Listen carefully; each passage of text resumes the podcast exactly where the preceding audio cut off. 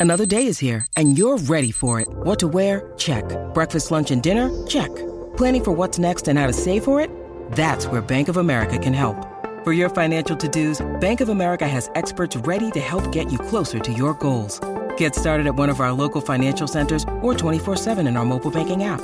Find a location near you at bankofamerica.com slash talk to us. What would you like the power to do? Mobile banking requires downloading the app and is only available for select devices. Message and data rates may apply. Bank of America and a member FDIC.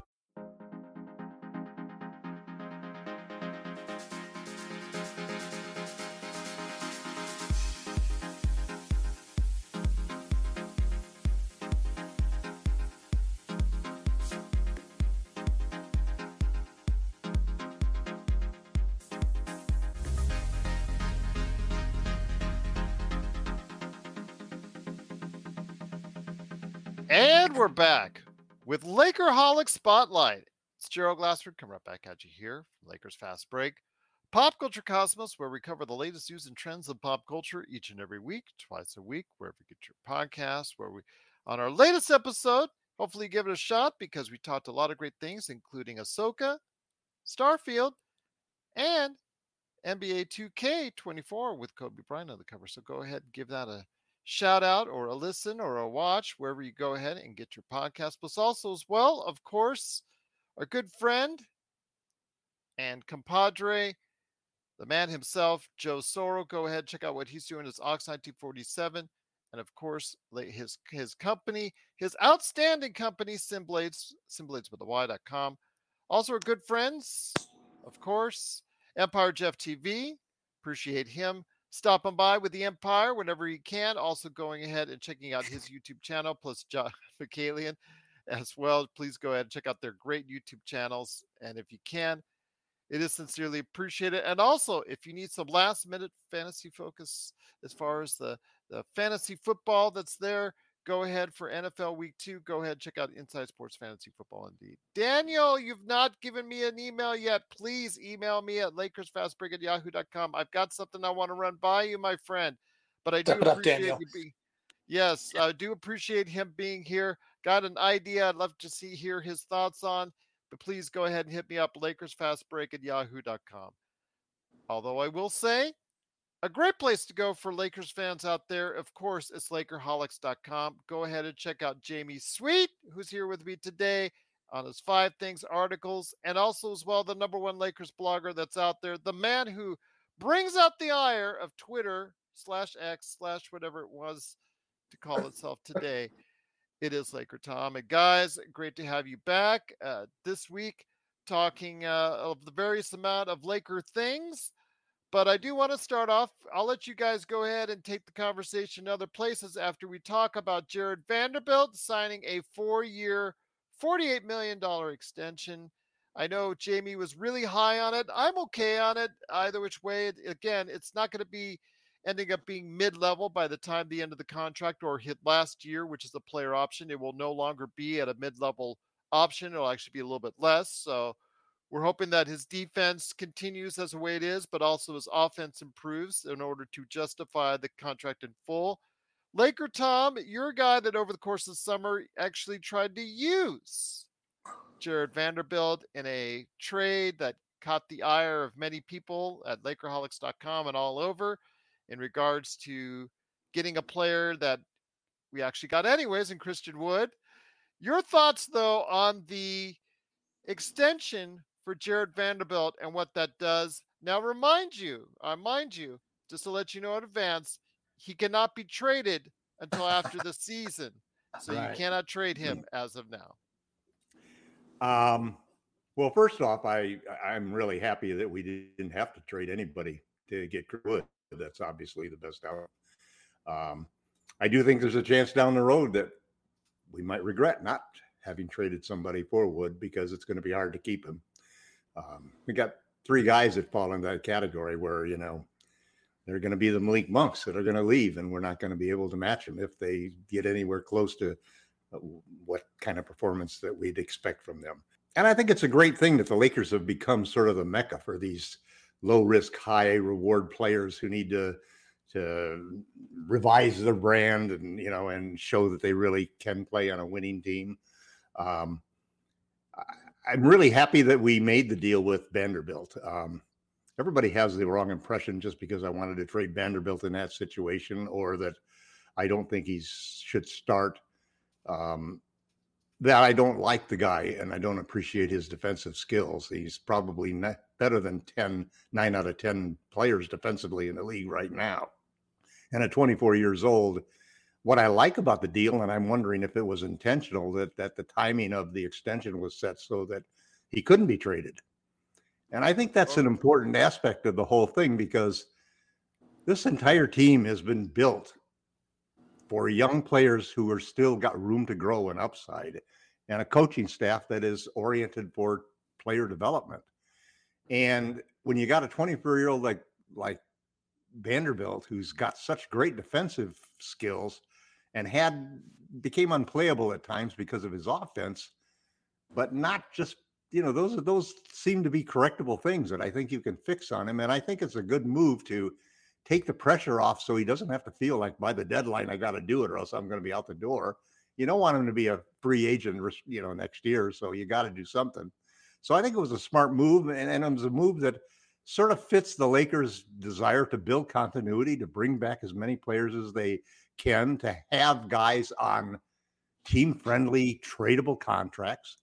Um, and that's definitely what this is going to be. I think, just like Gerald said, it's three years from now, it's going to be, you know, well under the mat, well under the the MLE that's going to be dominating the league. And we're doing all of this, bringing in a team surrounding LeBron and AD with nobody over 30. And all of them good players and all of them on team friendly contracts. Pelinka's done just a fabulous job. And I think that uh, this really solidifies, you know, I, I said a, a couple of times ago when we had a session that for the first time, and I don't know how long, maybe since I've ever been a Lakers fan, I'm satisfied with a whoever they start. It doesn't matter. We're so deep that there's two or three different configurations that could be championship starting lineups, and I, I think that'll all work out in training camp and and preseason. Uh, and, and I'm just really excited about the team. 21 days until we see Lakers basketball. Also here today, again, a good man indeed. You got to go ahead and check him out today when he's on Lakerholics.com and his five things articles. It is Admiral Ackbar himself. It is.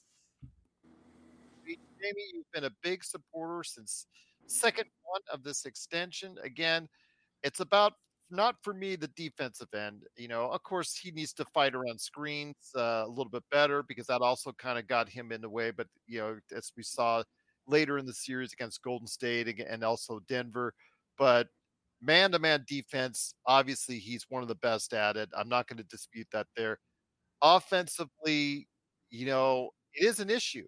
I would love to see him stay on the court in when it matters, 25 minutes at least a game. The problem is in the playoffs, his you got declining returns because people and you know other teams started to figure him out. Your thoughts on what we can do to go ahead and see a good return on this investment for the Lakers? Well, I think the. I mean, I was high on Jarred Vanderbilt even before the extension. I, I am a big Jarred Vanderbilt fan. I, he was my most when we made the trade that flurry of trades at the deadline last season. He was my that he was my my favorite target because a his cost, b his upside, and c it just seemed like he was one of those guys. Like we knew what we were getting in D'Angelo Russell. There was no no real mystery. He just hoped that he could replicate his regular season success in the postseason, and he still hasn't unlocked that combination quite yet. And maybe he never will. Well, hopefully this year we we give him a chance to unlock that combination and and push his way up into another tier of money that I'm sure he thinks he's capable of earning. Well, that he had before.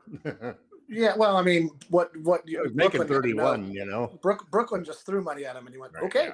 Yeah. Yeah.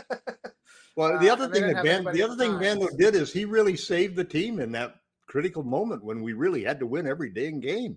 He and he Vanderbilt was the best player from all of those transactions, other than maybe Reeves being unlocked from getting rid of. Uh, I thought that. I thought that Vanderbilt's motor and energy and defense and Reeves and D'Lo and AD's offensive dominance was what allowed that run to happen because people kind of forget or gloss over that LeBron sat for a lot of that. Yeah, he wasn't playing. Long time. He he only came back the last four or five games of the season, seven games of the season, I think. Yeah. He missed 15 cri- critical games down that stretch that we won most of. Yeah. And so that to me, and before that, we weren't winning LeBronless games. We were losing LeBronless games. We were losing games with LeBron too, because of because of a ver- variety of factors. So I thought that you know, you always need a guy like you always need a Michael Cooper who might not be the best scorer, who might not be the best shooter, who might not be the most flashy player, but does the dirty work, does the hard work. And that's what you get with this contract. And I was looking at the salary cap implications. The cap is going to go up 10% every year for like the next four or five years. Yes. It's going to be, this is going to be And, nothing. and that's even before the TV contract that is currently being Right. negotiated. Oh, Yeah, but they being- But that's what I limit it mean. to With- ten with percent a year. With cap smoothing, it doesn't matter, right? It's Yeah, gonna ten go, it's percent a gonna- year is the max. Right. It's gonna it's gonna go up. The max it can go up every year for at least five years. The Yes. past the length of his deal. according to the So- CBA. This Right. is gonna be it might go- go up every year until the next CBA. You're right. Like that's that's mm-hmm. not a bad prediction, Joan. So this deal is just gonna look better and better and better every season. And I won't be surprised if either he declines his player option or should he pick it up, that that's the season he's traded because by then you're likely getting somebody you can at least pigeonhole as like an excellent defender in a lineup. Right. And it's going to be at what will be probably close to what the MLE is at that point. Like the MLE will be around eight or nine mil by then, and he's only Yeah. a few mil above that. So, and I forget what the I forget who posted the the average cost of his deal, including this season.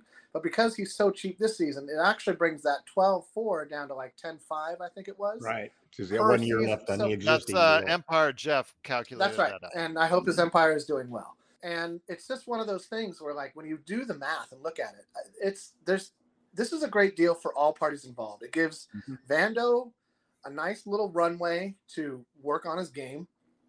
And I was the one, uh, you know, Tom and I went back, uh, we were chatting a little bit about it on the blog last night today, where I, I, I think it was, they could have signed him to this extension at, at any point in the last two months. I think all parties involved wanted to wait till the six month window because it's not that he can't be traded this season, Gerald. It's that he can't be traded for six months.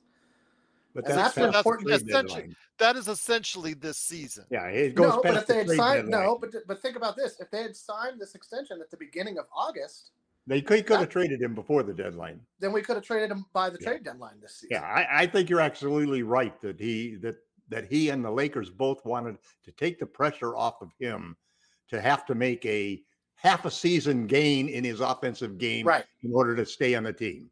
and And even this- to improve his gives him- defensive uh, contributions. Yeah, and now you get him working with a shooting coach, you get him working with Phil Handy on the and moves inside so he can finish inside instead of just passing the ball out. And you have a different player, you know. Yep. When your offense is I don't care who you are in the league. This is an offensive league and they're paid because of your offense. And if your offense is not doing well, it's a rare guy that, that doesn't even affect their defense. You know, you can say that guys will try to play extra hard on defense to make up for the fact that they're not doing it on offense, but that's not human nature. Human nature is you get a little bit down and you know, you're not the same enthusiasm. You're not the same guy. You know, you feel like "Ah, God, I'm just behind the eight ball all the time. And hopefully this this will take some pressure off of Jarred and and and you know, I I I'm just so excited because there's every single we've got like 12, 13, 14 players who have important questions to answer, and we have good reasons to think that they might be able to answer them this year.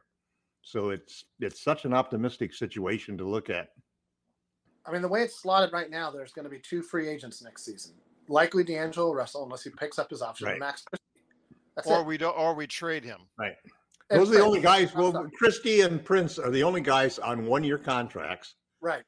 We have seven guys on long-term deals. We have five guys on one-and-one deals where Yep. they have player options, including LeBron.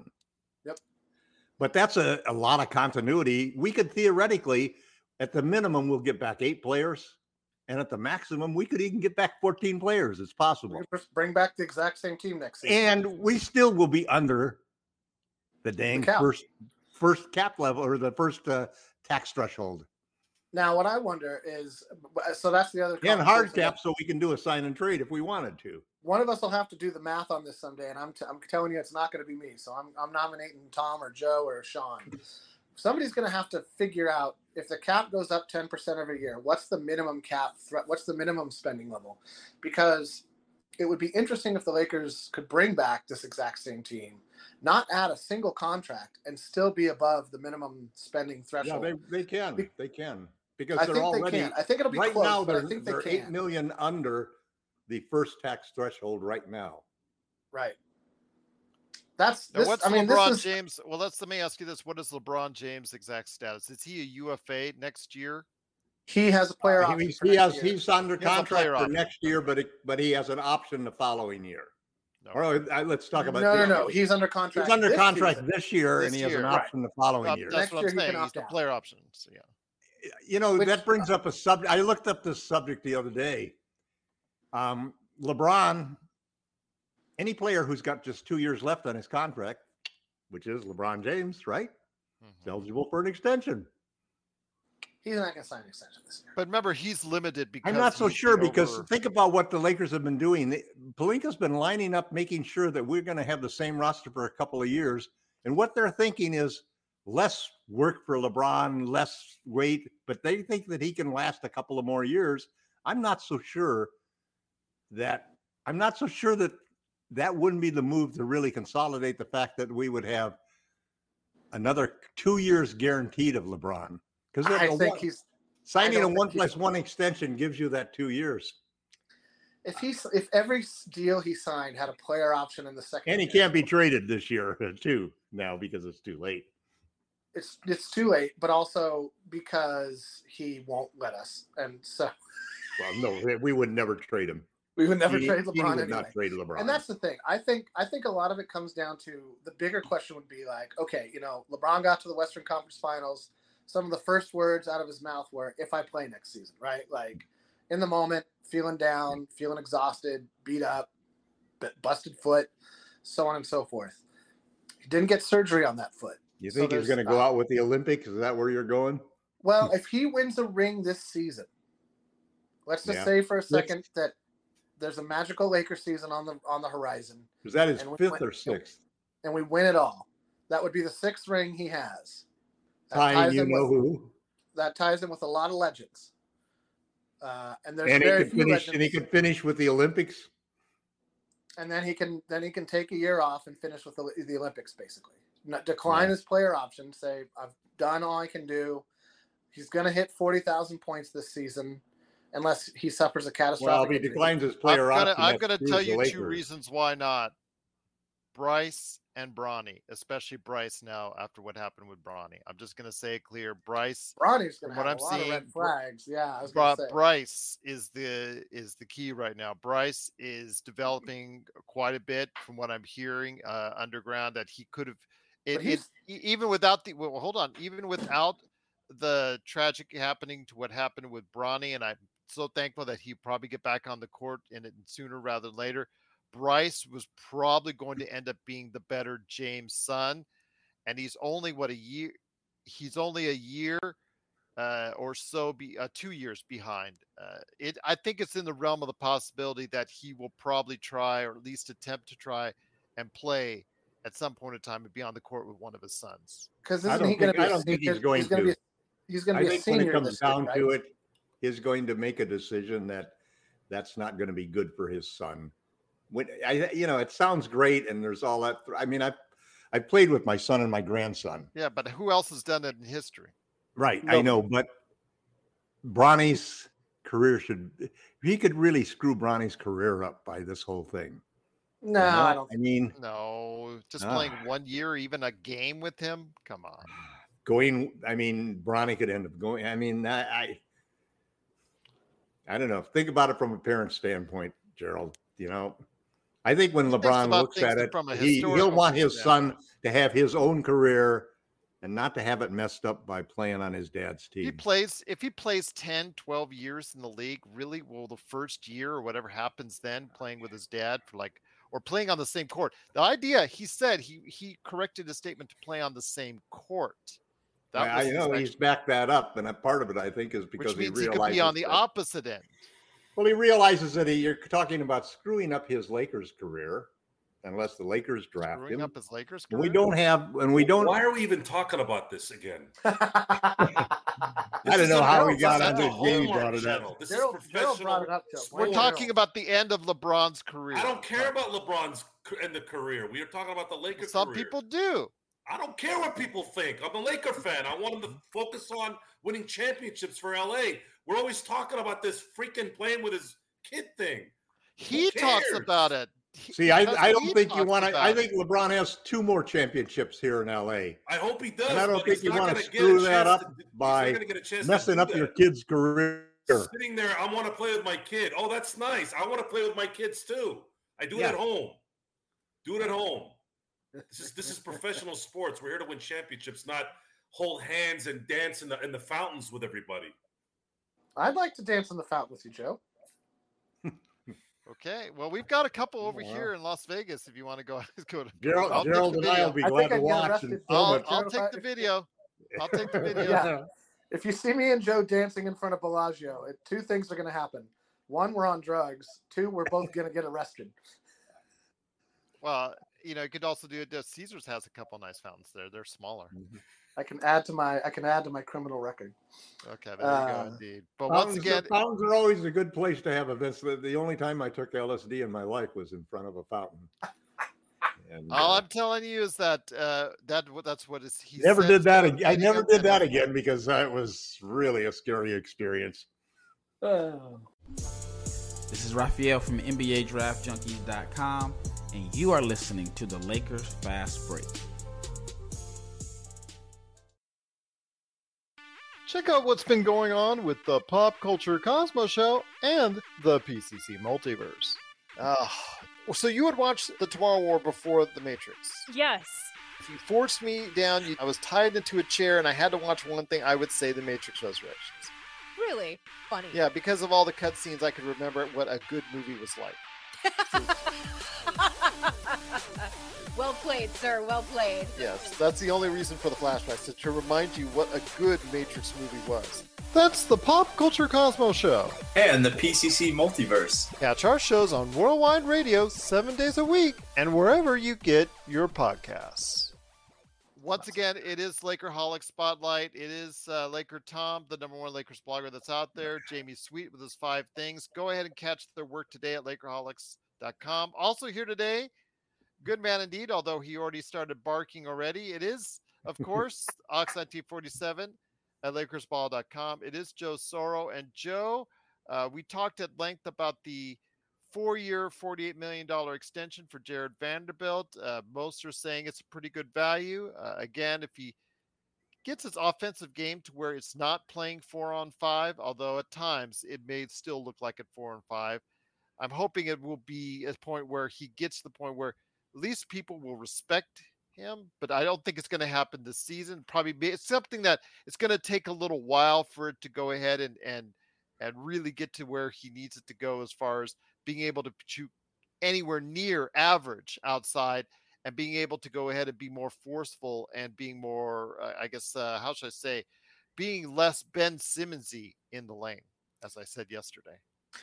Well, you really just got to keep driving that dagger home, don't you, Joe? He, it was, you saw it, you saw it, Jamie. He was very tepid when he was going in the lane. Joe Listen, even, Joe Yeah, called the- him out the- on it. The A dead with- rock is more assertive than Ben Simmons. Come on, there dude. needs to be there needs to be a finish in this this game of his. There needs to be a consistent finish. If you're six ten, you need to finish at the rim. If Hey, you're did not, he hit- really grow? Did he really grow? Have we confirmed that? They've said he grew an inch I mean, when you stand and look, see him standing next to people, it looks like he actually has grown an inch or two. he needs to be a good finisher at the rim on pick and rolls and and and dashes to the to the to the basket. Those things would open up so many things because the energy on the defense and then getting bombarded with finishes by a guy that's just that just stuck you is is is a, a mental thing too. It really really messes with you mentally. And Vanderbilt's hmm. issue at the rim and likely issue at the at the three point line is is confidence. He obviously can shoot. He's got a good shooting form. He's got the height. He's got the athleticism to make a two foot layup even with a crowd. But that becomes a confidence thing. Difference between AI and I used to always use AI and Kwame Brown as an example. I go the difference between Cinderella and Pumpkin, or I should say, a coach and a pumpkin, is confidence because you can't sit there and tell me how, how come every time I see a six foot guy, I don't care how great AI was, he's six feet tall, going to the rim against seven footers all over the place and guys that are six ten. Yet I never see him miss a damn layup. Quickness. It's Floaters. quickness and, and, and confidence. And then you see a guy who's seven feet tall, who's got athleticism up the yin yang, who can't make a layup. Or catch Can't the ball. do that. Can't do that. No. You, Vando has to make those shots at the rim. If he doesn't hit well from three, it's not going to be a surprise. For me, it's going to be a luxury. So at that point, all I'm looking for Vando to do is be the defensive guy, guy that you can sick on somebody 82 games out of the year so that LeBron and AD don't have to do all the work and just make a couple plays at the rim at the very least that are consistent game in and game out, and he will have earned his money. His big problem is going to be Christian Wood. That's the guy who's going to take his minutes away. I, it's, not, it's not going to be Prince. if that happens, that's a good thing because that means no, it's, it is, a, it is a good thing. Well, let me let me let me just say this because Jamie Sweet is very high on Taurean Prince, and Taurean Prince's name has been put into the chat as far as earlier in regards to conversations there. I am not sold on Taurean Prince, and the reason why I say is the same reason why that Minnesota got rid of D'Angelo Russell. Uh, statistically, D'Angelo Russell off the court was better for them than when he was on the court for them, even though he shot very well. The, but the plus minus proved to be the case. Why, Jamie, do you think Minnesota got rid or let go and didn't pick up the $10 million option that they had on Taurean Prince? And because I mean, uh, 10 million is less than uh, you know a mid value these these days, you know, just something to be concerned about when he, you know, what we got him for the Lakers. Lakers are got him on a nice four and a half million dollar deal, but again, why did Minnesota let him go? Only a one year deal, though. Notice that no player option or team option. Mm-hmm. No, I, I think listen, you're, you're asking me to answer a, an intelligent question about a foolish franchise, and that's an that's a that's an hmm. impossible mm. riddle to solve. Minnesota is going to blow it with two star players, guys that you should be able to build a perennial playoff contender around. I'm not saying that KAT can't win a champion could win a championship on his own, but if you have the right players around Karl-Anthony Towns, and granted, Karl-Anthony Towns has had some injuries and some bad luck. Um, I, I mean, this is the franchise that, like, you know, couldn't win with KG. They couldn't win with Stephon Marbury and KG. And like this, this is a franchise much like the Clippers that is better at shooting itself in the foot than at winning basketball games and putting together a winner. So I, I can't. I don't know. I don't have a good answer for that. Uh, it may be that they undervalued his skill set and thought that you know maybe they could get him for cheaper. And once he realized they wanted to drive his price down, he took the first best winning shot he had, uh, and is going to try to be this season's Malik Monk, for lack of a better you know better uh, example. I don't know that he's going to mm-hmm. have the role Monk ended up having on our team because Monk was one of those guys that just showed out on the all AARP team we had cobbled together uh, for a season for some inexplicable reason. And he did great, and he turned that into money, and that was the best. And he had a good year at Sacramento too. And, he, and then he followed up with another Continued to play well. Gonna, he's going to be a guy who makes between eight and fifteen million a year uh, in the NBA for the next five years or so, four years, and that's great for him. Um, I don't know that Taurean Prince is going to get that same opportunity here because of the stacked. I mean, it's nobody wants to say that that Rob is rewarding the guys that got us to the playoffs and to the Western Conference Finals this year, but he is certainly both acknowledging that reality and embracing the idea that they can do it, that they can all do it again.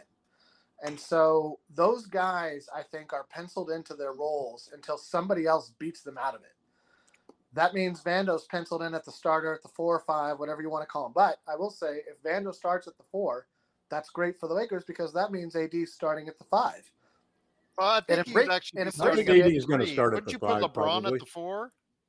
It doesn't matter. I mean, want- sure, whatever. What? Yeah, okay. Then, then, then Vando's the the, the three. Rui's likely to start because he was the last starter, and they I gave don't him the know. big I think they liked him coming off the bench in the regular season. I think that they're going to do thrives better off the bench. yeah, but he also lost weight to play the three, and that's We'll see. that's a You know, I fit. think Joe brought up a good point last night, and I think it bears repeating that uh, the Lakers probably didn't. well, You know, I think it's two things. One, the theory that I put forth on the blog last night, which is because of the six month window that the extension, the length, and the price that his extension was at, that that created a six month window from the day that he signed the extension that he can't be traded. Doesn't mean he can't be traded next season.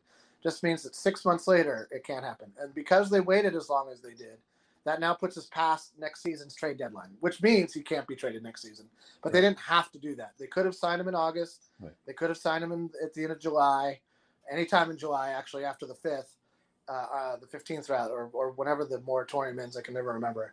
Um, there's they had a wealth of options, and they chose both sides did, Klutch and the Lakers, Vando and the Lakers, to wait until now. And so that tells me they want to give him every chance to succeed because they believe in him.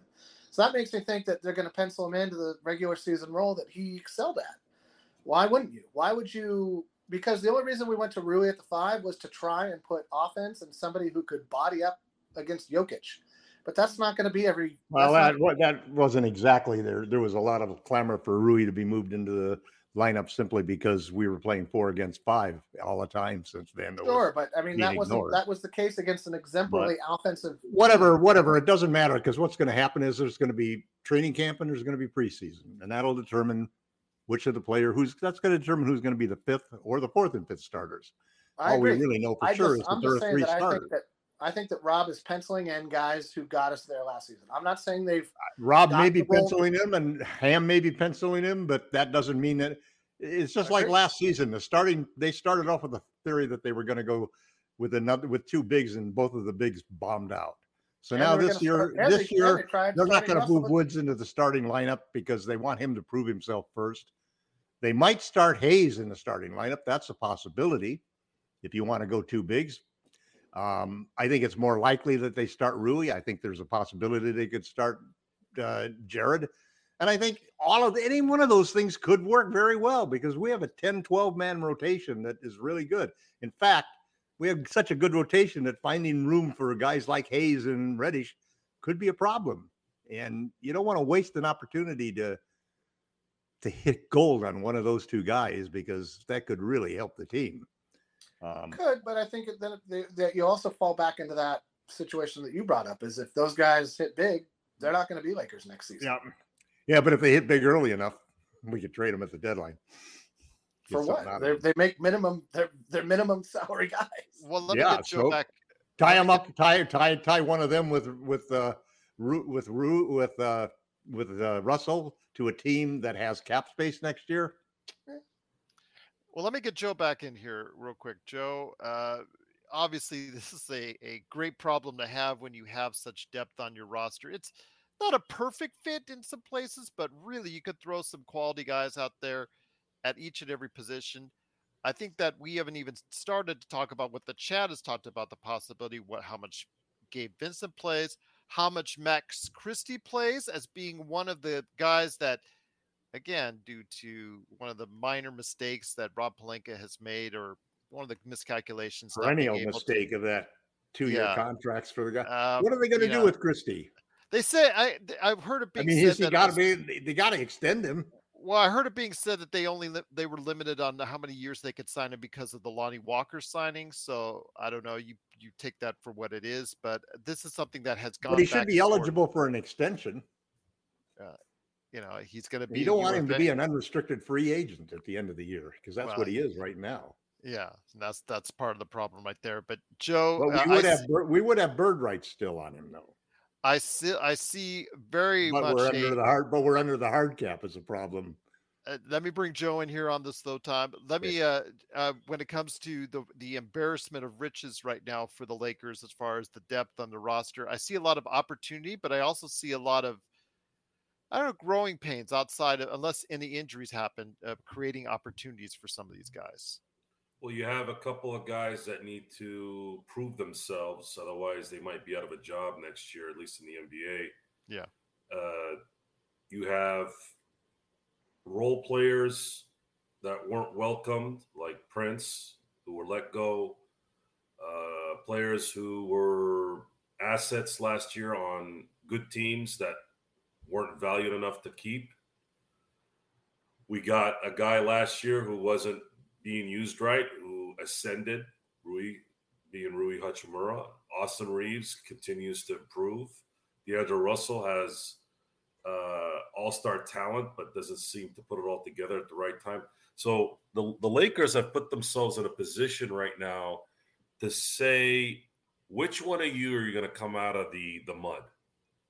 Which one of you are going to be the staples next to AD and and, and LeBron James? To some degree, Austin Reaves, because Austin Reaves has already shown he's he's uh, he's capable already this summer in, in his international play. But for the Lakers, all they need is about three or four guys out of that group to come through. Those who don't come through, I mean, how can everyone on this team come through? How the hell are they going to distribute minutes to 12 players? They can't. You have to understand that we're going to need seven of these guys. Two of them obviously are LeBron and AD.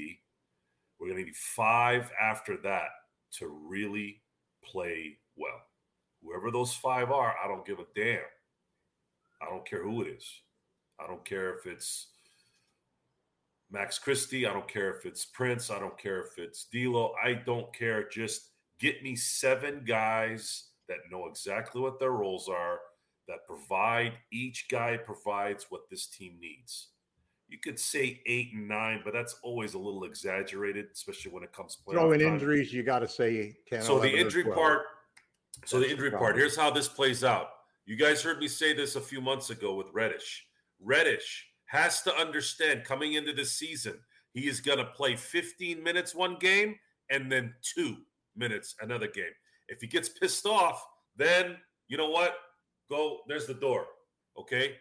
There's too much, there are too many things here right now that they need to figure out. We can't have feelings and worrying about your time and all that being in the way. Either you want to come do your thing, stop being a, you know what, do your job, play well when you're in there. And guess what? If you continue to play well, you'll keep playing. That's how it works. But for right now, we need to see who's going to work. And it's going to take two or three months, probably two or three months to figure out those role guys. And once they do, you got to ride that home, especially if we're all healthy. That's the key here right now. Darvin Ham has to, Darvin Ham's lineup adjustments have to be key, and his mental focus on keeping everybody in line is going to be very important so that LeBron can focus on doing what he needs to do. And AD, God willing, can focus on finally putting together a year that he has been needing to put together. This is the year. This is the AD MVP season that it should be, or at least the Defensive Player of the Year award. If not, we're not only going to have a problem with this year, we're going to have a problem with uh, relying on AD, especially with this new extension, relying on AD being a number one after LeBron's gone. These are all things. Yeah. These are all things that we have to understand.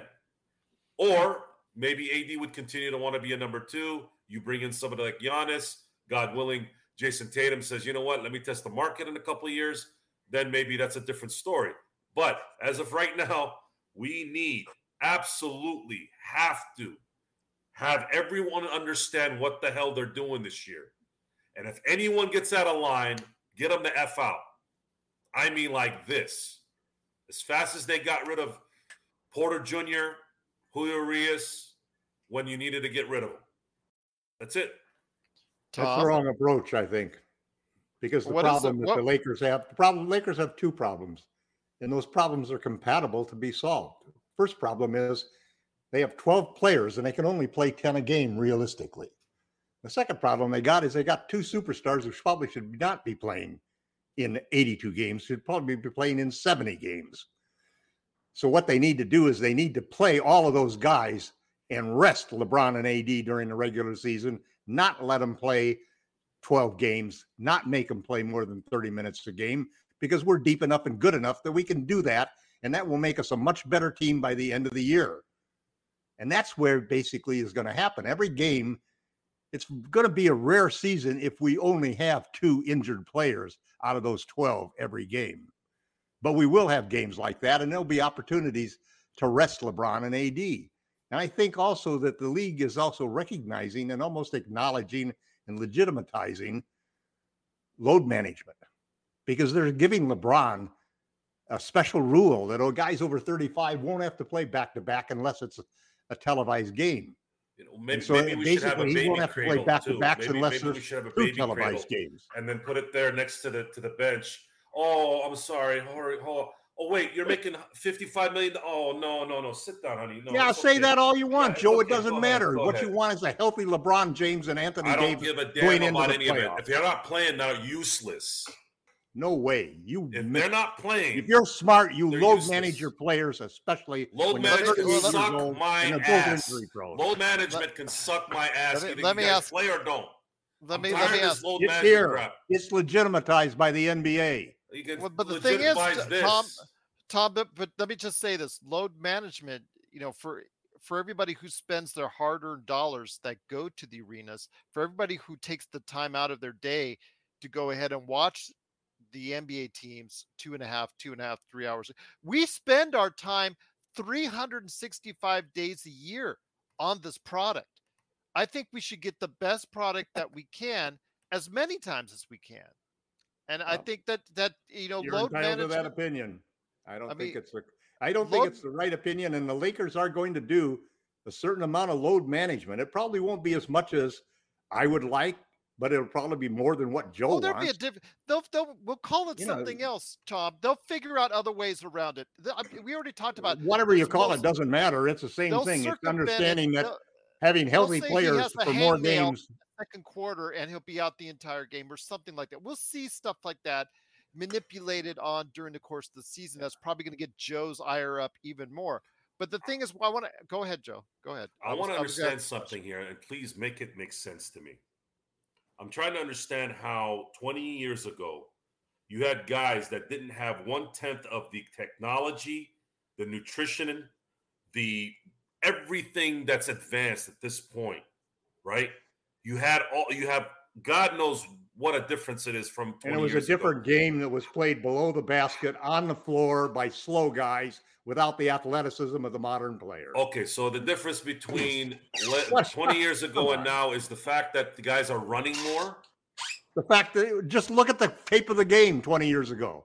I watched the game 20 years ago. I played the game 20 years ago. These guys, it's a totally different game today. because they're running more, right? No, because they're playing above the rim. Their guys are jumping higher, running faster. They're bigger, they're stronger, they're better shaped than any of the guys that played 20 years ago. It's the So ask- injuries are because I- of the I nature actually- of the game disagree. and the I disagree athleticism. with all of the above, and I think it's the inter, it's the prevalence of the before college game that didn't exist until the 2000s. The Or- AAU, club circuits, Yeah. 13, 14, 15, 16 year old kids playing all summer long, then playing for their high school team, then going to college, playing all their college. versus part-time players, guys This had to have a this this didn't order to exist. Pay the bills. This that didn't exist in the era of even Jordan.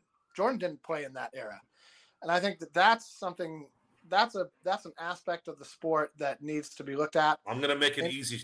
I'm gonna make In it easy general, for the everybody. commodiz- the commodization of you know kids under 18 for profit is something I have a problem with uh, on multiple levels. that is But you know, so I just think that that's that's an aspect of the Some game guys that may hasn't been never looked turn at yet and pro. is kind of exploitative. I'm gonna make it real easy. You want to do load management? I want load salaries, so that we can put somebody in there that can make up that time. Let me hear them say, "Yes, I'll take a pay cut so I can play 15 games less during the year, and then I'll buy in." That's my compromise. Good luck with that. yeah, good luck. Exactly. Once again, it's It like sets a you're- bad precedent mentally. It, it, it's created this uh, entitlement in this goddamn world that we The live in now, League, though. Especially in this League and it's country, where you can do whatever the hell you want, even though you're getting paid top dollar because you want to f and rest. No, no, I'm not going to accept it. I'm not. You want to low manage? Take half your goddamn salary then, so that you can give it to somebody else who can play your position. Oh, wait a minute, you're LeBron James. No one can play like LeBron James. So now what? Now LeBron James, I'm picking. I'm, I'm not picking on LeBron James. LeBron James plays. I, I would I'd be better to talk about Kawhi Leonard. How about Kawhi Leonard? Kawhi Leonard would be a better example. I, I'm, I, I'm I'm mistaken by saying LeBron because that's not fair. LeBron tries to play. Yeah. LeBron always tries to play. Good because that's that's fact, what great. one of the problems the Lakers may have is getting LeBron to take those games off that he should be taking off. The job the job is to play basketball. If you cannot play basketball, retire. The job is to win championships if you're a Laker. You're not winning championships if you're not playing basketball. So let me so let me throw something into the fray. Let's try to cool down a little bit as far Good as luck with that, Joe. Yeah, good luck with that. But let me ask you this, guys. Okay, because you know I live in a betting town, uh, and I know that Joe and I agree on this. It would be great in a perfect world, load managed or not, if LeBron could average under 30 minutes a game. If AD Yeah. on this deep roster could average 30 minutes. They should. It should be a not a firm rule, but a guide. A guide. So let me let me ask you this. Okay, not gonna happen. LeBron last year averaged 35 and a half minutes a game. right. AD averaged 34 minutes a game. Right. The odds of them playing under 32 minutes a game. I'm saying to say 32. I think they're a lot better this year because we have size. Last year we didn't have size. That was the major problem. That's why LeBron and AD were playing so many damn minutes. We couldn't take them off the floor because we had to put Wenyen Gabriel and and You I don't a, know you who have a else in chance there. this year. You have at least a chance. We have a year. we have a Yes. good chance this year, and even even like the projected uh, minutes per game that uh, Jovan Buha is projecting for the Lakers, showing 32, 33 for LeBron and AD. So they had actually had Reaves at 33 as the most minutes. So I do think that they will help some, and I do think that the Lakers will definitely give guys like Reddish and Hayes opportunities to start to see how they do. I think that Wood will get a chance to start. And I think that the resting LeBron and AD is really valuable in that sense of giving those other players a chance to start to see what they can do. Didn't the Lakers have more lost starting lineups than anyone last year, if I'm not Yes. mistaken? Well, but the difference is the last Yes. year it was They gave because of everybody an opportunity. Yeah, we do that every year because of injuries, it seems. So it'd be Yeah. nice to be able to have that be a, you know, player development aspect of the team rather than an injury recovery aspect. I'll be surprised if LeBron starts the season healthy. Uh, he will, at the very least, work his way into shape at the beginning of the season, much Mhm. like he's done pretty much every season as a Laker, uh, where you can just kind of see him like not running, settling for threes. Well, we already driving to the speculated last uh, next year would be the year. Whoever he plays for, the Lakers or whoever he plays for. I'm just throwing that out there theoretically. Most like the Lakers would be after he plays this year, hopefully on a title run team. Then he wants to play in the Olympics because he feels spry and he obviously saw what happened at the World Cup. And then you're asking him to play a season beyond that. That that next year will be the bigger question. This year, I think he's going to be fine. I think the mm. foot, obviously, he wouldn't test it unless He's he not is- playing after the. He's not playing after the Olympics. If he plays so in you the think Olympics, he's, done. retired after the Olympics? Yes, Okay. he retired I think he'll pick up. I think he'll play his player option out yeah, and say that he's play his player retiring from the NBA and leave with the Olympics. Yeah, he's gonna what he's gonna pass up fifty million. No, he's going to finish out his. Well, he could sign another hundred million dollar contract, but he's Right. Going to. don't- He's probably going to play. He'll play this year. And next year he'll he'll do he'll decline his player option and play his final year. Have his No, no. If he declines his player option this summer, he's gone. He's got a player option for next. Who's season. gonna give up? His- You're his telling me he's op- gonna give up fifty million? no. He's going to year. he's going to decline the player option and play out in the second year of his contract. He's in This the is the last year of his year. contract. now. He's got. He's in the first year of his extension right now.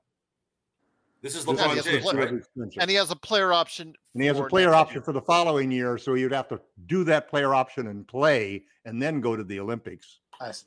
But that's a year from now. That, that he's talking Yeah. Yeah, about next I'm year. not worried about that. I, Right. I think. Listen, I think if I the think, goal he- I think play, that's if he if he really is going to do the Olympics, I think I think that Jamie's right that that's probably that's probably the way to go out. You know, The thing.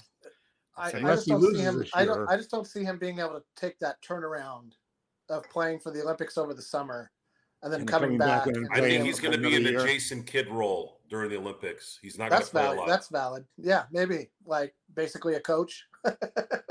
yeah. play for like don't five think ten he, he won't play that much. Get the ball to Steph and KD. There you go. oh go. boy, you might Well, he lose. wouldn't. then. He wouldn't. It's Just- not going to be a. It was not going to be difficult to give him rest. Just put Spoelstra as the coach, please. Don't bring back Steve Kerr. Yeah. Good luck with that too. We're signaling the ref for a quick timeout, but we'll be back with more of the Lakers Fast Break podcast.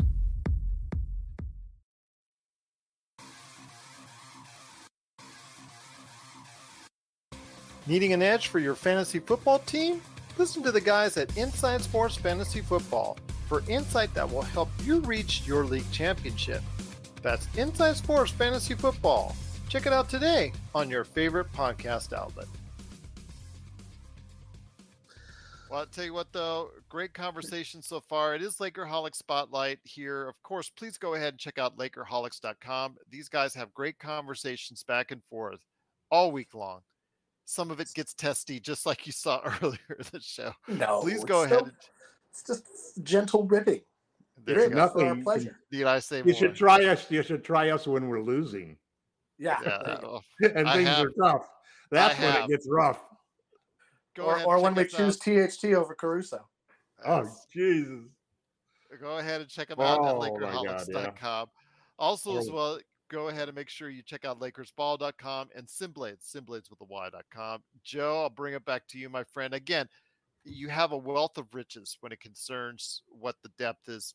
I'm hoping that the Lakers will utilize it. I'm hoping they will decrease the minutes of LeBron AD. I'm not sold on it that they will because you know, you and I both know as far as the competitors that they are and just the fact that coaches they get in habits. They get into habits that they just, oh, I got to play LeBron and AD X amount in order in order to win games. I don't think that's necessarily the case when you have such a deep roster and you have so many guys that need to prove a lot to people, not only for their future, but to the you know public out there and to the NBA perception.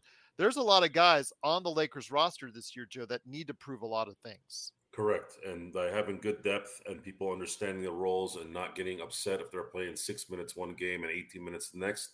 Here's where this has to play out. So let's let's divvy up the minutes. LeBron usually plays about He averaged Seven- 35, at- he 35 and a usually half, average uh, he usually starts the game first seven minutes, plays the first seven, eight minutes, and then he sits, right? Yeah. Okay, let's just say let's say he hits the eight minute mark and then he sits the rest of the quarter. That's four minutes. Okay. Then let's say It's takes another four minutes and comes in for eight. so now you're at eight minutes in the first half, right? So yeah, that means you're going to have to play him the remaining eight minutes if he was to play the remaining eight minutes, which takes it now to 40 minutes on the average right there, right? So then third quarter he starts. Let's say he does it again, takes four minutes off the third. That's 12 minutes, and then another four another four minutes in the fourth quarter on the average. This is all on the average. So that's 16 minutes. That that takes him to 32 minutes. That's a very realistic number. It's a very realistic number that you can make work. Granted, if you're getting your if you need him to, you know, get out of a, a hole or whatever, maybe you might have to throw him in there, but you have to kind of be disciplined and understand that that might be what you need to do to kind of keep him fresh for the rest of the year. Uh, what can happen in your benefit is you can get lucky and get blown some blowouts here. Hopefully, We not need the to, we need those time blowouts. That's the so that difference. he can sit the entire fourth quarter. So if there's a way we can set up, if, the, if, the, if there's a way the depth can help us win these games and, and sustain the leads in the fourth, not have to worry about these quick comebacks. Now, let's say you had seven or eight games throughout the 82 that allow LeBron to not have to play the fourth. Now that number could dwindle down to about 31, 30, you know, a game. So that's how this has to play out. It's it's a it's a simple subtraction game. How we're going to do this? And it's going to be predicated on mainly AD in terms of how uh, LeBron is going to rest. If AD is doing his thing, it's going to just make things much easier for LeBron to rest because you'll always have him in there. Because I still want them to stick to the fact that you need to have one of those guys in there if they're both playing so that you can maintain uh, your dominance in terms of having a great player on the floor at all times. Where I'm, I'm going to be looking at Darvin Ham, guys. Darvin Ham has, I think, in my opinion, a lot of the pressure uh, on this. Probably the number one pressure. I know LeBron and AD are the stars, but AD is a champion. LeBron's a champion four times. If those guys don't win another title, I, you know, yeah, people rag on them, but they're still champions and they're still going to go to the Hall of Fame and they'll still have great careers. But with Darvin Ham, Darvin Ham could make his mark, could even have a uh, be a candidate for Coach of the Year if he puts this thing together the right way. Now that's a good question, though, guys. That was brought up by Alan. I want to give him props on that. Do we have a lineup that can blow out teams? He doubts the starters with Vando can blow out any teams. Now the Lakers last year were notorious for not being able to go ahead and and being able to you know just really get those large leads, as we know all too well. Your thoughts on how that mindset can change and we can actually start getting that kind of uh, difference and that kind yes, of yes, you uh, can. There is a lineup blowouts that we need. There is a lineup. It's, there's one lineup that can destroy a team quickly. Why? I'll, I'll read it to you. LeBron, D'Angelo, Reaves, Wood, and AD. Now, you guys have heard me say Wood and D'Lo on defense on a team on a starting team is disastrous. However, I know LeBron is not a shooter, and I know AD is not a shooter, but it's when those guys start hitting, then you might as well call it, just go to bed. Can I just interject? If they all, if those if those five are all hitting, then that's when a lead can go from eight to twenty-two very quickly. Can I just interject one thing? This was something that, especially their first part of the year, and and and still even uh, had its slinger effects. The third quarter, the Lakers had a just a lot of trouble in a lot of times where they came out. In fact, they were at one point in time the worst third quarter team in the league at various points in the season. I think that you know whatever Darvin Ham needs to do, you know, don't at start, halftime. Don't start Vando is the answer. Well, Well, again, that's that's what, obviously. What's, what's, the common denominator in the first and the third quarter? Oh, you say it's Vando. Uh, I can't just say it's playing four against five. It's playing four against five, Gerald. That's the whole thing. But you just Vando said you weren't you weren't mad about right times with the right you matchups. Said, but you Think just said about, you weren't mad about him being, uh, uh, you know, getting the four year extension. But now you're saying it's a four on five. So we just paid I'm saying that, that was the problem last year. I don't know. I hope that's not going to be the problem this year. Okay. And I'm not ready to throw away D'Angelo Russell just because of one series, and I'm sure not ready to throw away a player with the defensive abilities of Vanderbilt for nothing. Okay. Now I happen to think that Wood is something worth keeping, and I don't think we're going to be able to keep him. That's why I was willing to trade Vando for him. But there's a there's a hundred ways to skin the cat, a hundred ways to win a championship, and a hundred different ways that they can use this roster to win. And I trust, I trust the way that it's been put together because Ham's been an integral part of it. Um, everybody's been on the same page. I think that we just, I'll be happy just whichever way we go. I think we're going to see the ability to run two or three different starting lineups and win. And I think that we're going to see more load management than anybody wants to see. But I'm hoping that that will also translate into LeBron and AD playing the whole year and not having any major injuries. You know, maybe they'll miss 12 games and maybe six will be because of minor injuries and six will be load management. That's what I'd love to see. Um, and obviously, none of those games will probably be nationally televised games because those are the games that the league cares more about the television viewers than the guys going to the buying the tickets, obviously. Um, but you know, it's there are so many ways that this team is so much more versatile because of Christian Wood, and and and and I think it's absolutely correct that that the lineup that is the scariest lineup that other teams don't want to see and I think we do need to make Christian Wood earn a spot on that lineup rather than giving it to him. But I think if we can do that, if we can, if we can make him be another case of Malik Monk, our coaches and our superstars get a guy and teach him how to win. Christian Wood could be the difference maker for this team. You know, throw Jamie, him in there with Well, I was going to say, Jamie, did you want to interject on that? Because Tom and and and Joe have been the biggest supporters of the Christian Wood signing, uh, and I've seen Christian Wood now since UNLV. I had I actually was the first one to turn Tom into that direction way back when. Your thoughts? You've been actually one in another universe, your trade has won two or three championships. Yes, it did win Daryl. two or three championships. Yes, but uh, they didn't listen to me on that one. But uh, Jamie, you've been one of the biggest detractors on Christian Wood. Let me hear your thoughts on that as well. Uh, I mean, I'm not. I don't know that that's exactly fair. I I question his ability to impact winning through volume shooting. Everywhere he's been before now, he has been one of the best players on the team, at least one of the best scorers or shooters. He has a, a pretty solid inside-out offensive game.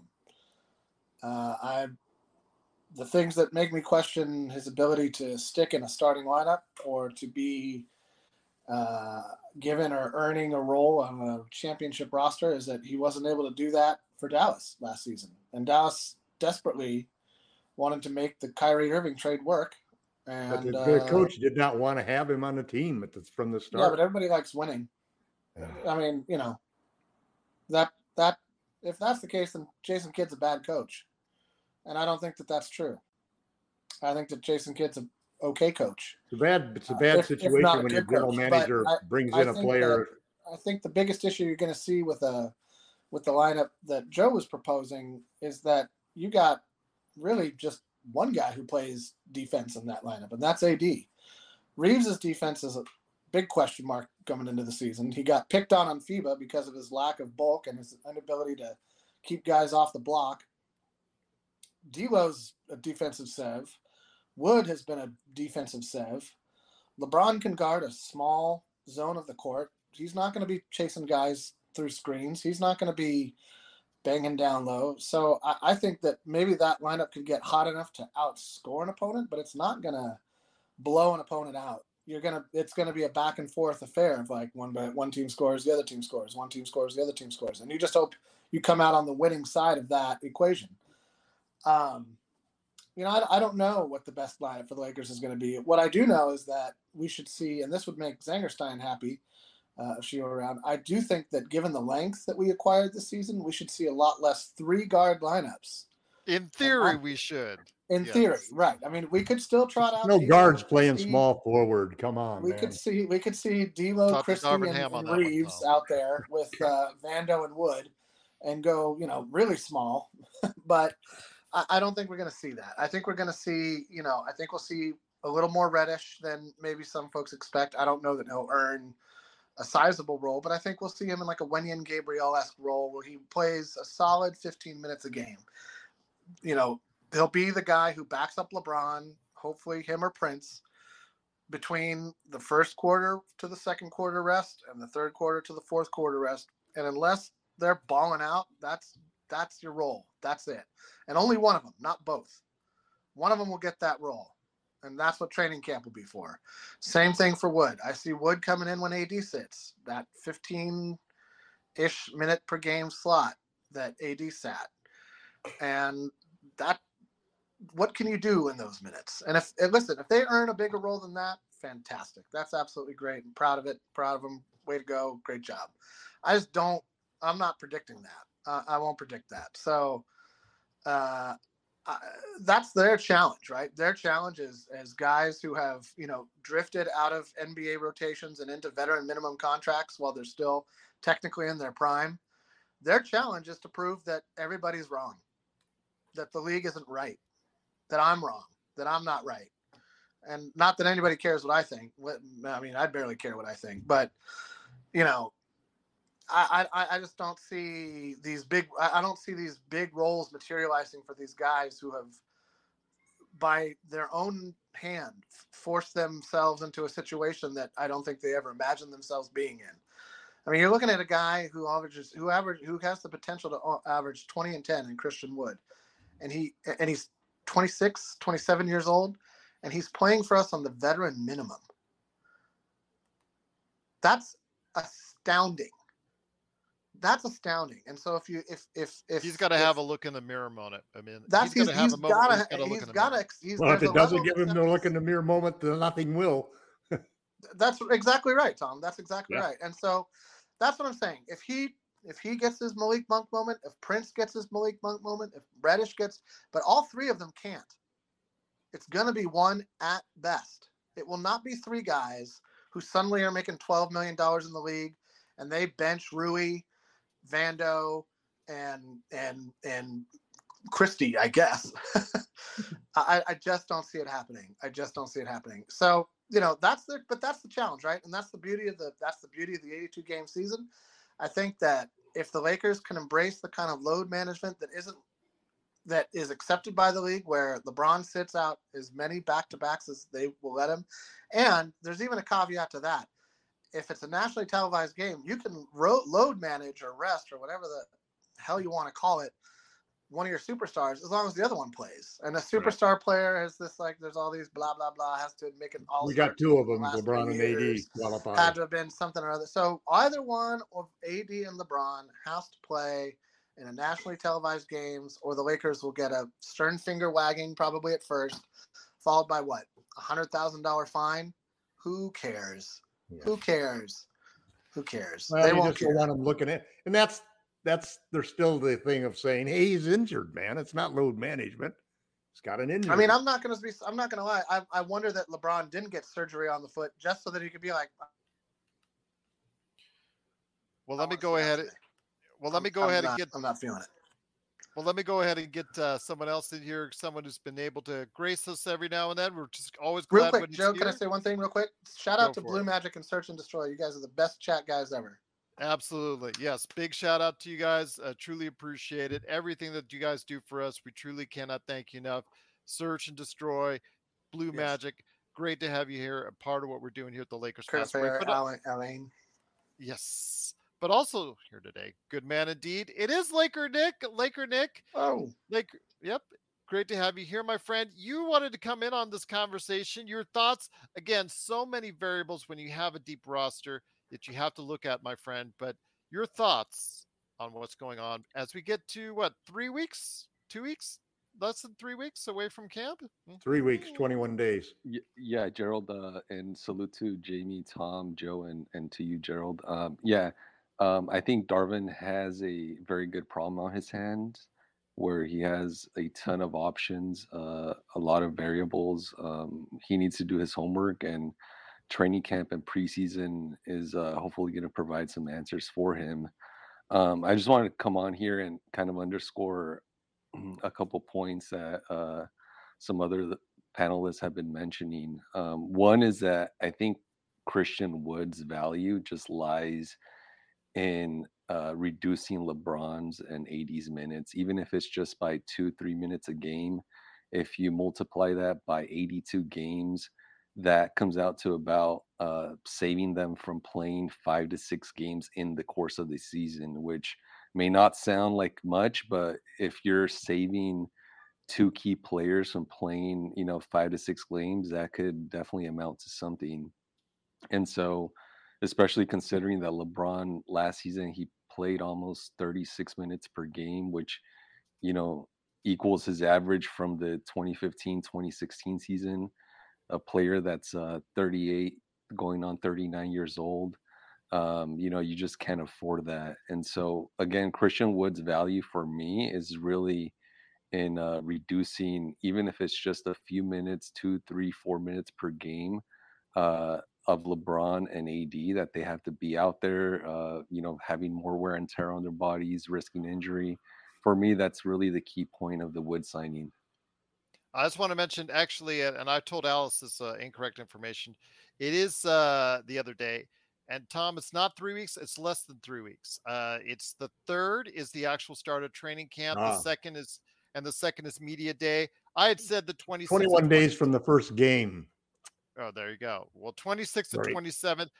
if you are going overseas as an NBA team for the exhibition season, your Yeah, you your training camp one. starts at yeah 27. So Joe, I bring it back to you, my friend. You've heard the conversations out there. Uh, I mean, a lot of things to think about as we're again less than three weeks ahead of uh, camp.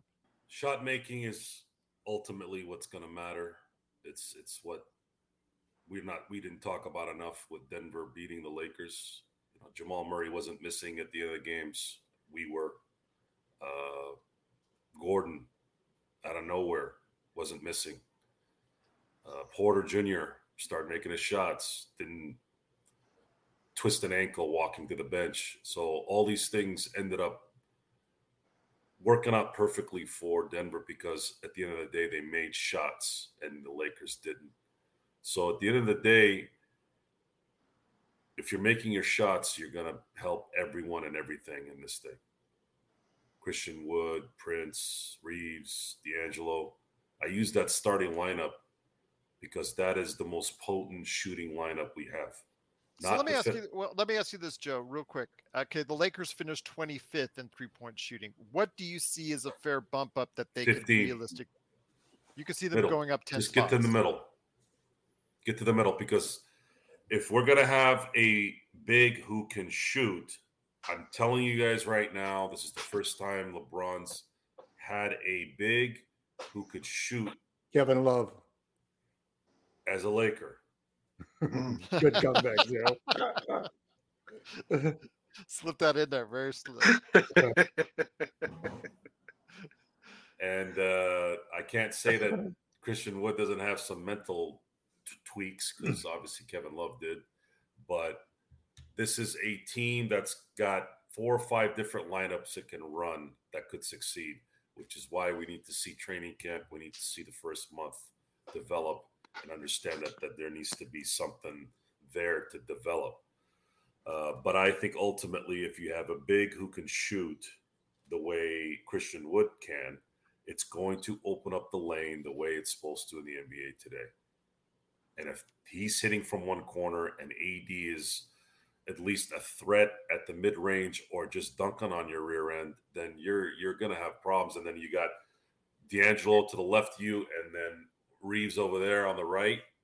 That's what I'm talking about. If they're rolling and there's a there's a zone that everyone's in, there is no loss when LeBron is passing. Right, right corner to Wood, behind the back pass to AD, flip it back right to uh, Austin, and then or just do one of these to the left for D'Lo. Shoot, make. Your whole life goes down the toilet if you're the opposing team because you're like, what the f- am I gonna do?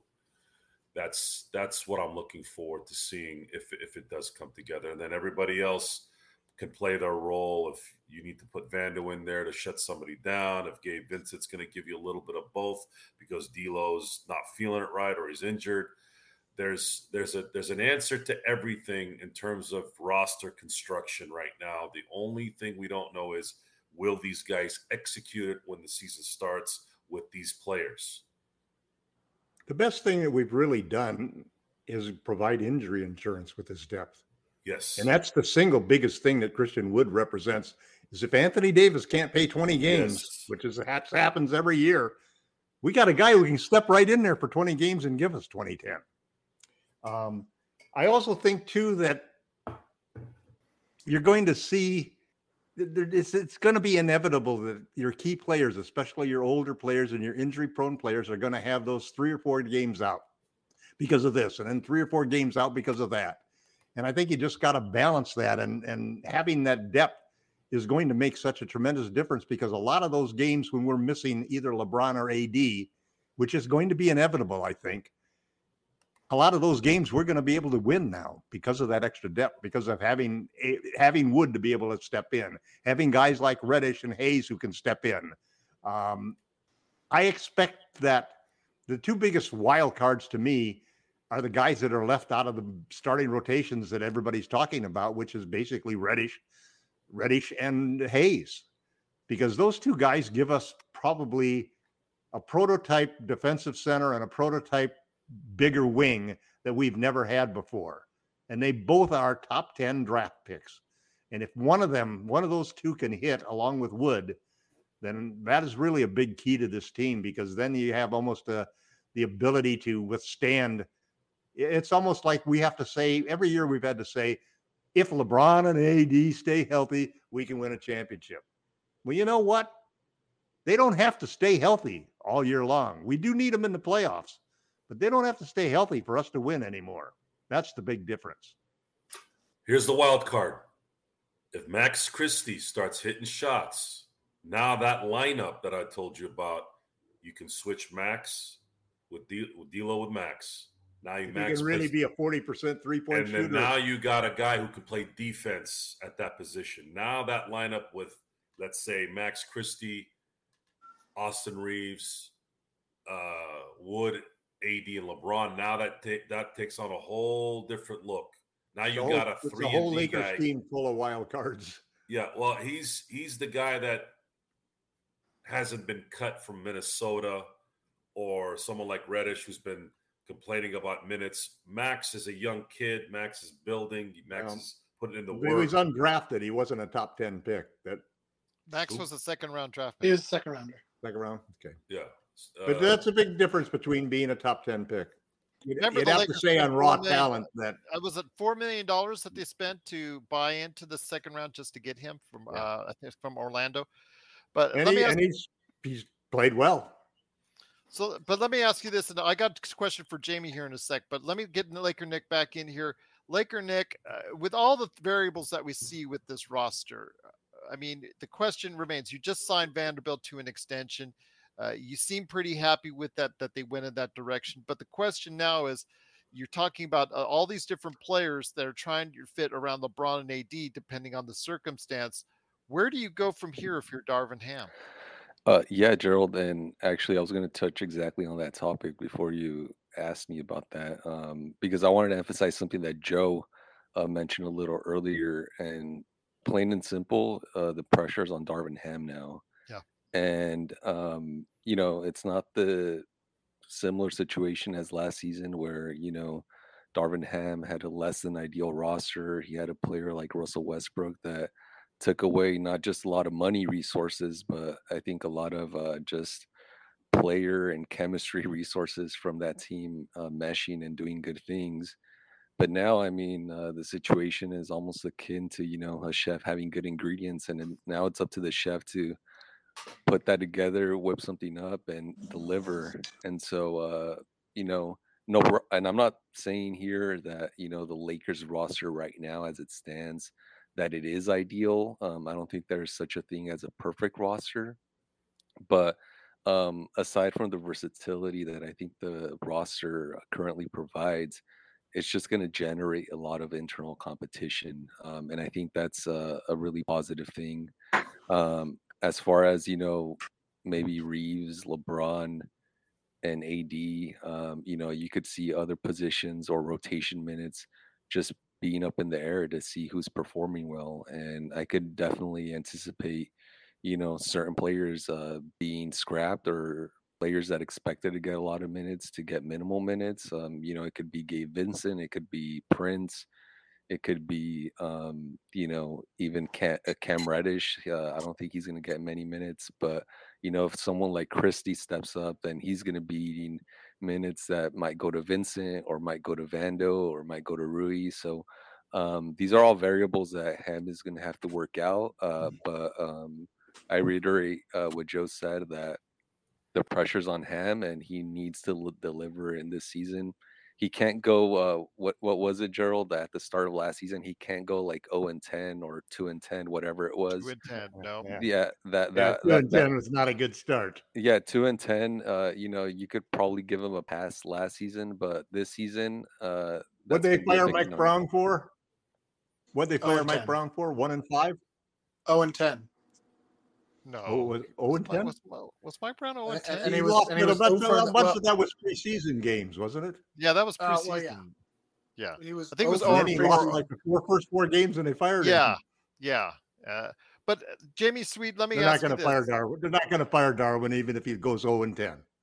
I'll Great thoughts, that. Nick. Though, yeah, because they've got so much that they owe him. Uh, Jamie Sweet, I want to ask you this though. Something we haven't really touched on. You know, I've only touched on a little bit during the summers that the Lakers, where they were good, and where they were the best in the league at, was the differential on fouls. They not only were at the free throw line way more than anybody else. They actually fouled less than anybody else in the NBA. They were number one in the NBA in least amount of fouls and number one in the NBA in taking the most foul shots. Obviously, that's a key to our success because it gets the transition game going, means we're going to the line a lot more, yada, yada, yada, because we can't rely on an outside game. Now, the outside game hopefully will improve to the point where Joe said if even it gets to league average, it's just tremendous boost for us. But your thoughts on how we can continue that process of going to the line because we found that foul differential to be quite advantageous for us last season. Give Reaves the ball on the weak side and clear out. Okay, That's- each and every play. Okay, isolation ball. I'm just kidding. I mean, I think I think there was I think there were a lot of contributing factors to that. I think that one of the things that is undervalued is the ability for when AD plays in the paint. Everybody wants to see AD move back out into the perimeter and shooting threes. I do not really Yeah. care if he makes another three pointer for his entire career, as long as he dominates the paint like he did last season. If he is dominating the paint on both ends of the floor like he was able to do last season, that removes a huge portion of the court that the coach has to game plan for. You just put AD in there and let him work. And I think to a smaller degree, to a shorter degree, Wood can replicate that, which is where I thought Tom, and I, I think we, we've all hit on this at one point or another, that like Wood is the best insurance against injury the Lakers could have gotten, especially at that price. So that that in and of itself, AD in the paint generates fouls because he's so big, he's so skilled, he draws contact, he can still make a shot, get to the line. Reaves, we saw both in FIBA and at the end of the season last year, didn't so much get rewarded in the playoffs when physicality gets ramped up. Didn't go to the line as much in the playoffs. Just whistles just stop blowing for him, and that's that's what happens in the playoffs. Uh, everybody's got to adjust to that at some point. But I think if Reaves and AD can replicate the success they found at various points last season, that'll go a long way towards helping that discrepancy in our three point shooting was so bad it was up to our points in the paint and our free throw shooting to overcome it and we were up to the task we drove the ball at the rim relentlessly all season long with russ without russ whoever it was that was the game plan was take the ball to the hole and make a play there don't pass it around the perimeter and cast up a crappy shot that's where nba offenses go to die and so the Lakers did a good job at searching out the best shot. The best shot is in the lane at the rim, and you're either going to make the shot or you're going to go to the free throw line. Now, we need to make our free throws like we did last season. Uh, we were, I thought some of our guys shot a little above average for their percentage. I think that AD has never looked like the free throw shooter. He was in his first season here. He's he's gone down almost every season. He tracked back up a little bit last season, but still below what I think he's capable of shooting, which is in high 70s, low 80s. Um, and you know, LeBron wasn't rewarded a lot for getting hit in the head and stuff on his drives. And so, if those things kind of all balance out, LeBron shoots a free throw or two more per game. You know, D'Lo's game is all it's like THT. It's all avoiding contact to get the shot off. He's not going to go to the line a lot. He's a jump shooter or he avoids contact. Vincent is a little more of a driver, but he's bad at finishing. Not sure he'll get to the line a lot. Uh, so that leaves the bigger guys. Uh, you know, Hachimura might be one of those guys who has to like take the ball to the hole a little stronger than maybe he's he's shown that he likes to do. Vando's going to need to be better at finishing at the rim, like everybody's talking about. All of these things I think are going to compound and help and help uh, mitigate the the what will at best be average league three point shooting. Um, that's that's where we're gonna have to make it up. We're gonna have to make up great shooting by playing smarter basketball, and if we can do that, then I think we've got a great chance at you know finishing fifth, fourth, maybe even third in the Western Conference, which is no small feat. That's not something that just happens. Joe, uh, anything to add on to that, my friend? Uh, performance now is is I think we've we've gotten the water out of the rag enough at this point. We have to see performances. We know what would work by based off of people's talents and what they've done and what they do. Now it's time to see it together on this team.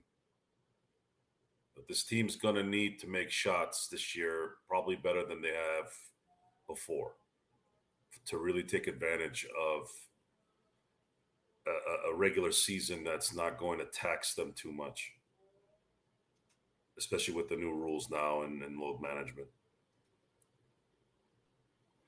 One thing I wanted to add in uh, before I get it back over to Laker Tom to let you know what he's up to at Lakerholics.com.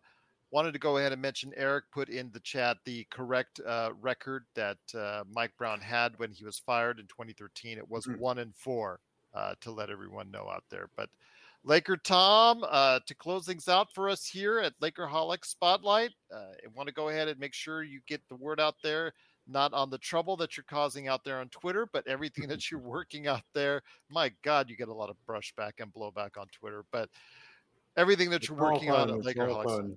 Well, I'm glad you think it's fun because I would kind of just like, man, these people are nasty to you out there on Twitter. But uh, well, you know, no, what are you up to at Lakerholics? The, the, the problem is, is that you just cannot propose a trade of any kind that involves Austin Reaves at this point in time, or otherwise, you just bring out an army attacking you. Well, I would vote for Jrue Holiday. I'm sorry, cannot. Do Pardon? No, Jrue Holiday is a no for me. I'm sorry. 32, a lot of mileage, poor shooter, volume shooter. Well, you know what? You know what's interesting. Great defender. One of the things that that everybody seems to have ignored to a certain extent is when you take away LeBron and AD. I just calculated this. You take away LeBron and AD. The average age of the Lakers is 23.9 years old.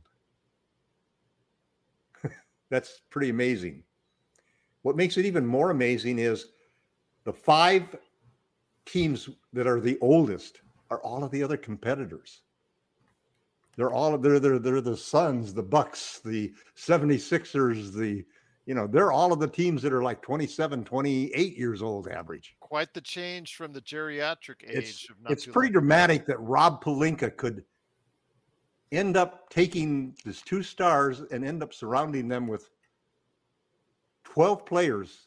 Well, if you count the three, the two way guys, surrounding them with 15 players that are in their 20s. Not a single other player other than LeBron and AD are, are over 29. And there's only one other player at Prince at 29 that's over 27. That so what does that mean?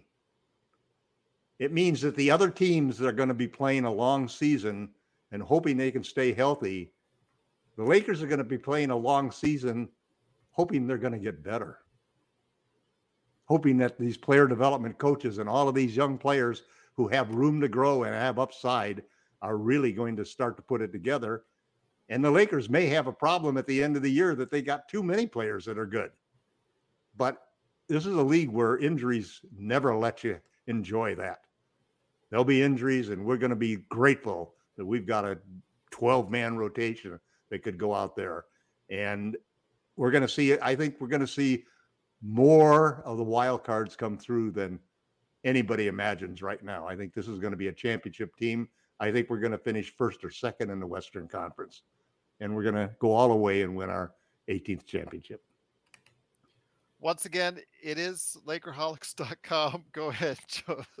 hey, Joe's rooting for us. Yes, absolutely, indeed. But once again, it is Lakerholics.com. Truly go ahead and go out of your way. Please, if you're a Lakers fan, stop by Lakerholics.com. Check out the eh, basically the time spent by Jamie and Laker Tom and everybody there at Lakerholics.com that they spend – really digging deep into a lot of the Lakers questions as we get to go ahead and get to see them here in the not too distant future, less than three weeks away. But you can always stop by here, but please go ahead and check out their great work today at Lakerholics.com.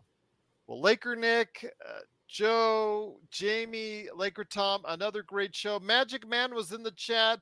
Everybody out there, Eric, uh, you know, Blue, of course, Search and Destroy. Tremendous job moderating the chat once again. Blue, tremendous as well. Everybody out there, just really great to have you here. Delano, Howard, you know, just cannot go on and on about how great each and every one of you are for stopping by this weekend. Cannot thank you enough. Plus, we got more great team previews on the way. And of course, more great Lakers talk on the way as well as we get closer and closer to camp. But looking forward to everybody out there continuing with us. Hoping you're going to have a great Lakers weekend right here, Lakerholic Spotlight, and of course, everybody right here at the Lakers Fast Break Podcast.